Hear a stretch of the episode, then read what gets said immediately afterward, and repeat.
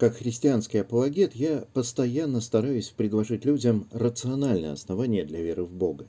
Годы разысканий убедили меня в том, что такие основания, несомненно, есть. Разум, если мы следуем за ним, ведет нас к вере. Но я обнаружил и другое. Решение, которое люди принимают, часто связано с дорациональным опытом, переживанием, которое трудно выразить в словах и упаковать в аккуратные логические схемы. Это переживание, которое Клайв Льюис называл радостью. Оно может быть связано с поэзией или музыкой. Как говорит Льюис, это неудовлетворенное желание, которое само по себе желание любого удовлетворения. Я назвал это чувство радостью, и это научный термин, который нельзя отождествлять со счастьем и удовольствием. У моей радости есть с ними одно общее свойство. Каждый, кто их испытал, хочет их вернуть. Сама по себе радость скорее похожа на особую печаль, но это именно те муки, которых мы жаждем.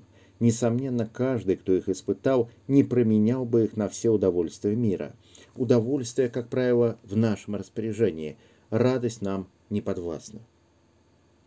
Я бы использовал еще два слова. Тоска почему-то, что мы не можем ясно определить, или в определенном смысле ностальгия, но ностальгия по местам, где мы никогда не были. Как-то я прочитал шутку о том, что ирландцы всегда тоскуют по родине, даже когда они находятся у себя дома в Ирландии. Мы хотим вернуться в родной дом, где мы никогда не были. Это переживание трудно выразить, но мы можем обратиться за примерами к литературе. У поэта Сэмуэла Коллериджа есть короткое стихотворение. «Что, если ты уснул?» И что, если во сне ты видел рай небесный? И что, если в раю цветок сорвал ты странный и чудесный? Что, если ты проснулся, а цветок еще в твоей руке?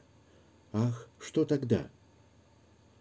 В рассказе британского писателя Герберта Уэллса говорится о человеке, который ребенком наткнулся на таинственную дверь в обычной стене и после некоторых колебаний решился войти – оказался в огромном и немыслимо прекрасном саду. Как говорит герой рассказа, «Знаешь, в тот самый миг, когда дверь захлопнула за мной, я позабыл и дорогу, усыпанную опавшими листьями каштана, с ее экипажами и фургонами, забыл о дисциплине, властно призывавшей меня домой, забыл обо всех своих колебаниях и страхах, забыл всякую осторожность, забыл и о повседневной жизни.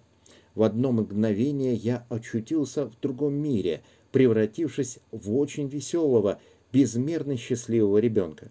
Это был совсем иной мир, озаренный теплым, мягким, ласковым светом.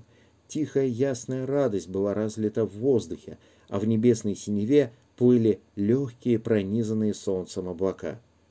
Все время мною владело радостное чувство, что я, наконец, вернулся домой. Там я заметил много людей, некоторых я помню очень ясно, других смутно, но все они были прекрасны и ласковы.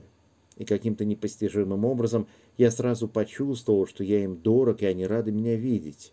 Их движение, прикосновение рук, приветливый, сияющий любовью взгляд – все это наполняло меня неизъяснимым восторгом.